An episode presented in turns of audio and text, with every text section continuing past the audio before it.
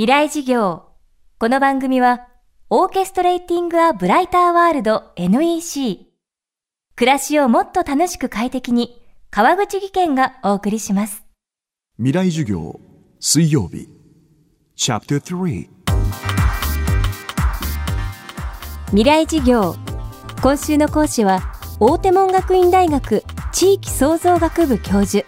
橋本博之さん。専門は演劇と民族学。東日本大震災以降、被災した民族芸能の支援に取り組み、特に岩手県の民族芸能に精通。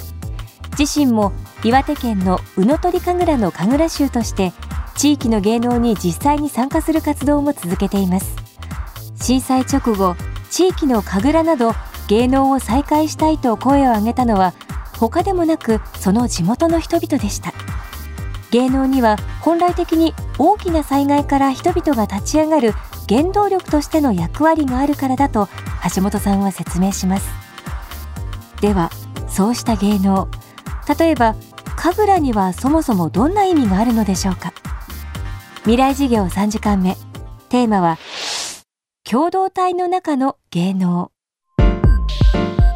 まあ、大雑把に言うとですね神楽って4つあってでもいずれも神様を下ろす技法なんですよ。これが大事なんですよ。いろいろねあの歌舞伎っぽい踊りとかあったりしますけどそれは全部余興の部分であって本来は神様を下ろして個人とか共同体の生命力を強化して払いとか清めとか鎮めを行うものです。でその時の方法として非常に一般的に知られてるのは巫女神楽ですね。女性のまあ、女の人が髪がかりしやすいとか言うとその差別的なものになっちゃうけども女の人のあの体に下ろすこれ巫女神楽って言って日本中にあるっていうか、まあ、グローバルにあるような現象ですよね。でもう一つは鳥物神楽って言って植物とか剣とか弓矢とか何でもいいんですけどいろんなものを持って鈴とかこれ鳥物持ち物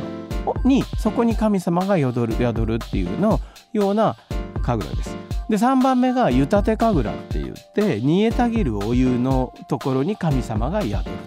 ということです。で4番目が獅子神楽って言ってでこれは奇妙なことに獅子頭に神様を下ろす技法です。でその4つのね神楽のことで言いましたけど、まあ、一番分かりやすいのはあの湯立神楽なんですけども「千と千尋の神隠し」ってあるじゃないですかあん中で、えっと、お腐れ様ってめちゃめちゃ汚い神様が風呂入ってドロドロのヘドロの塊みたいに出てきますよね。で風呂入ってで最後あのリフレッシュして「あー気持ちよかった」っつってなんかあの上品な能面のおじいさんみたいになってピューッとそれ飛んでいきますよね。ああいうあのシーンあのシーンは宮崎駿監督が、えー、神楽を見てインスパイアされたもんなんですね。これは神様だけじゃなくて我々もそうですよね。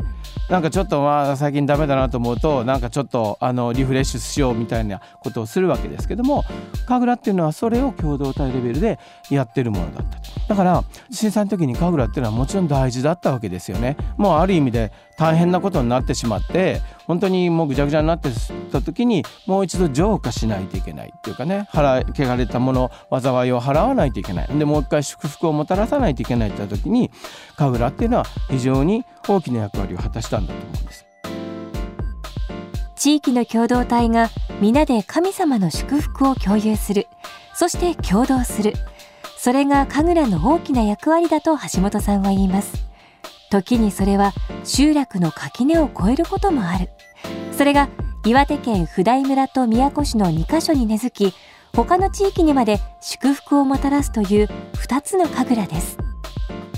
まあ、神楽っていうのはその4つのその分類があるって言いましたけどもこの沿岸には宮古市にある黒森神楽と宇野鳥神楽普代村ですアマちゃんの舞台になったところです。でこの2つの団体が国指定になっている大きな理由っていうのは巡業っていうことがあって今年はね宇野鳥神楽が南回りなんですよ。そこから釜石まで行くんですよ。今車で行ってますよ。だけど昔は歩いてたんですよ。えー、どえらいもう100キロとかもどころじゃないすぐ大変な距離を歩いて行って帰れないですから点々と泊まり歩く家が神楽宿なんです。お家。でそういうふうにずっと回っていてだけど震災の後宇野鳥神楽はその神楽師も一人亡くなったしお家を流された方もいてさらにやっぱり最大の被害はそういうふうに敬虔な信者だった神楽宿の方たちがやっぱ亡くなったりとかお家が流されたりとかしてるんですよ。でもそれをなんとか、えっと、続けていけるようにってしてるうちにまあ、僕2年間ぐらいお手伝いをしていてで去年の神上げっていう最後の時に神楽衆になってくださいって言われてで今僕はもう金林やったりお姫様でちょっと出たりとかしてしてるんですけど共同する民族芸能を共同で一緒にやるよその人間と内部の人間が一緒にやるっていうのは、まあ、僕自身実践しちゃってるのかもしれませんけどまあでもいろんな人がいますよ。もっとねあの酔っ払いとかもいっぱい もちろんいるしいろんな面白いこととか、まあ喧嘩とかもしょっちゅうしてるしあるんですけどもそれでもその神楽衆のやってること神楽のやってることっていうのはこういうふうに傷ついた沿岸だからこそ祝福をもたらして願ってる人祈ってる人に対して自分たちのその権現様を運ぶすごい崇高なミッションを芸能って持ってると思うのでとても大事だと思います。ただそれだけじゃないですよ。漁業とかいろんな人々が共同でやる営みっていうのはとても大事なんだろうと思う。その一つとして芸能ってあるって思ってますけど。未来授業。今日は共同体の中の芸能をテーマに大手門学院大学教授橋本博之さんの講義をお送りしました。明日も橋本さんの授業をお届けします。